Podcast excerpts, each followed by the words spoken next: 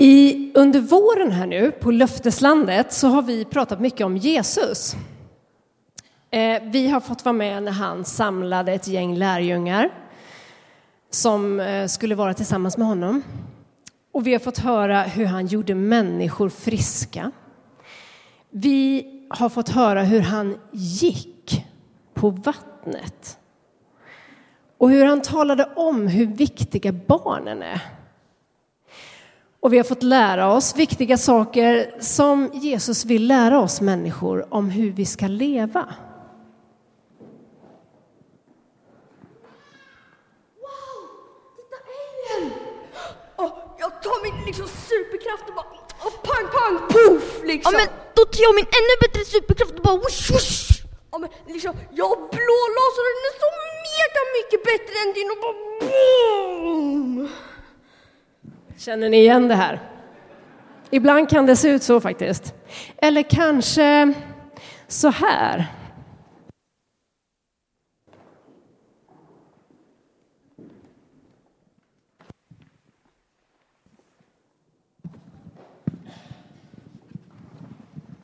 Ja, välkommen till lönesamtalet. Vad har du att åstadkomma i år? Mm, jag är... Jag har skickat ettusen trehundrafemtiosju mejl, fakturor då, i år och har varit med och i omorganisationen som vi påbörjade förra året. Och så hoppas jag att du har lagt märke till att Kurt, han är ute på Facebook på arbetstid. Det skulle jag aldrig göra. Och hur kan du veta att Kurt är inne på Facebook?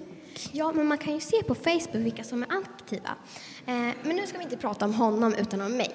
Ja, ska vi nöja oss med två tusen femhundra till tre tusen i löneökning? Kanske. Kan det låta ungefär så här? Och för ungefär tvåtusen år sedan, då såg det ut så här.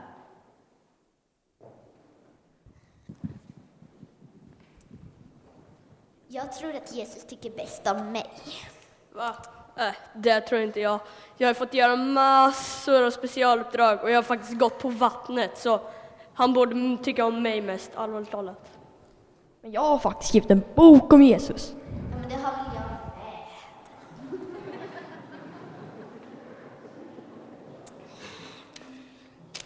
Jesus vände sig sedan om till mig och sa: Nej, vänta, jag kan inte skriva mig. Jesus vände sig sedan om till Petrus och sa: Nej, jag kan inte skriva Petrus.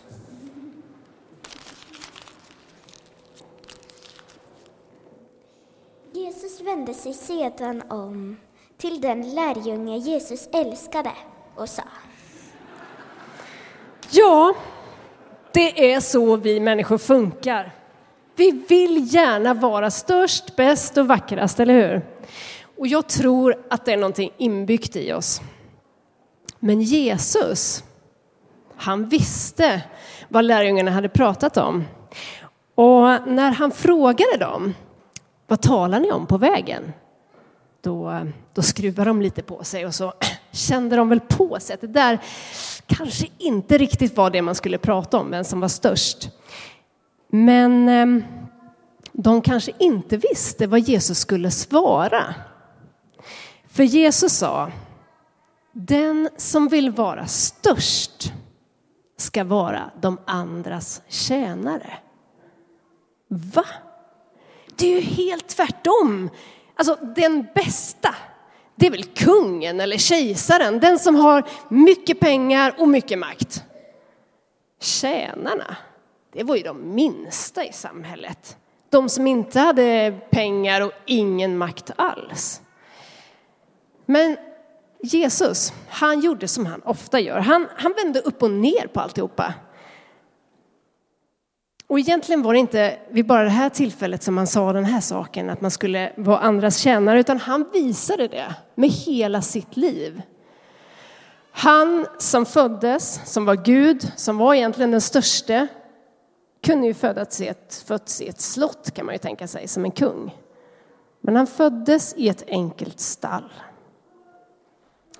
Jesus, han kunde nog ha valt vem som helst att bli kompis med, tror jag. Men han valde också att bli kompis med alla de där människorna som ingen annan ville vara med. Eller den där gången, ni vet, när det var påskfest och eh, lärjungarna hade ordnat med festen, men de hade inte tänkt på vem som skulle göra tjänarjobbet och tvätta alla smutsiga fötter. Då var det Jesus som böjde sig ner och blev en tjänare och tvättade deras fötter. Och så sa han till lärjungarna den gången också: ni ska göra som jag. Ni ska tjäna varandra. Men Johannes då, som satt här, han, han hade faktiskt rätt. Han kallade sig själv för den lärjunge Jesus älskade. Visst låter det kaxigt? Men det var han ju faktiskt. Och det var Petrus också, och Matteus också, och Andreas. Och alla vi kan kalla oss för den lärjunge som Jesus älskar. En av de minnesverserna som vi har haft i Löfteslandet är: vi älskar för att han har älskat oss först. Och det där är något viktigt, tror jag, som vi ska ha med oss. Att eh, om vi har det i vårt hjärta, om vi känner att Gud älskar oss först, då kan vi sen älska andra. Och att älska andra, det kan man ju visa genom att göra någonting för någon annan. Eller hur? Men nu måste vi tillbaka till skogen, tror jag. Hur gick det för den här lilla nyckelpigan egentligen? Hon, hon visste ju att hon var liten. Och hon, hon försökte nog inte ens att vara den största och den bästa. För det var liksom ingen idé. Och vem var störst i skogen egentligen? Kanske... Kanske björnen tyckte att han var störst. Han var ju ordförande i rådet. Eller lejonet tyckte att han var störst med sin ståtliga man. Som kunde, och han kan ju brotta ner vem som helst. Och ang, eller åsnan. Åsnan kämpade i alla fall för att inte vara den, den lägsta. Eh, för att inte göra det där tunga jobbet och slita. Utan gömde sig bakom lite papper för att inte behöva dra last till, till bron. Men nyckelpigan då, som blev så ledsen, hur gick det för henne? Jo, hela natten hade hon sovit dåligt. Ankan hade säkert berättat för alla de andra djuren, och så hade de skrattat åt henne allihopa. Att hon ens hade tänkt tanken att hon skulle bygga en bro. Hela dagen efter höll hon sig för sig själv. Hon lämnade knappt busken där hon bodde. Men framåt kvällen så blev hon så stel i vingarna så hon var tvungen att ut och flyga en liten bit. Hon flög lite hit och lite dit. Och utan att hon riktigt visste hur det gick till så hade hon hamnat ner vid floden. Och där nyckelpigan gnuggade sig i ögonen. Det skulle hon inte ha gjort, för då ramlade hon till och landade med en duns ner på backen. Men hon gnuggade sig i ögonen igen. Va? Framför henne stod en nästan helt färdig bro. Av stenar och grenar och grus och, och stickor och strån. Precis på den platsen där hon hade börjat att bygga. Och flera av djuren var där och hjälpte till.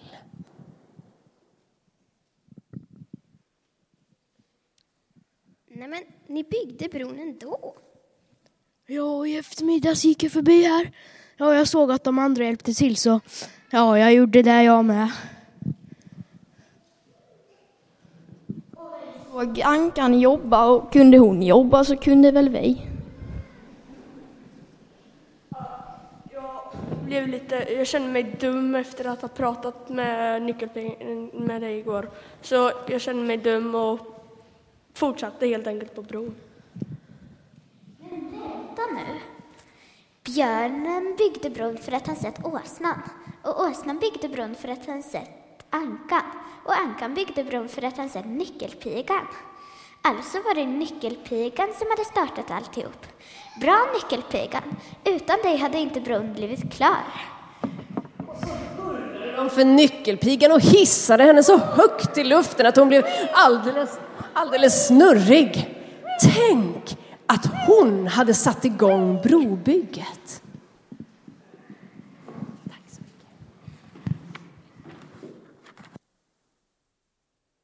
Nyckelpigan. Hon hade ju inte ens tänkt på att hon skulle vara störst eller bäst i skogen. Hon ville bara hjälpa till. Hon ville vara med och göra någonting för andra. Och hon var ju inne på helt rätt spår. Men sen blev hon stoppad av ankan. Ankan kunde inte se att nyckelpigan var med och, och började på något stort. Ankan såg bara den lilla högen med strån och, och skrattade. Och det kan man ju nästan förstå. Jag menar, nyckelpigan kan ju inte bygga en hel bro. Men vi får passa oss där. Alltså vi människor. För att inte trampa på någon, på någons vilja att göra någonting för någon annan. Det kan se litet ut, men vi vet inte vad det kan leda till. Och att det lilla kan vara starten på något stort. Som tur var så rättade ju ankan till det efteråt och var med och gjorde nyckelpigan faktiskt till en hjälte. Så när ni ser en nyckelpiga i sommar, tänk då på att ni kan få vara med och göra något stort. Det kan se litet ut för andra. Det kan vara någonting som ingen annan vill göra. Det kan finnas folk som skrattar åt dig. Men Gud, han som har älskat dig först, han ser till ditt hjärta och till din vilja att göra gott. Så min utmaning till er i sommar, varje gång ni ser en nyckelpiga, tänk ut något litet som du kan göra och gör det.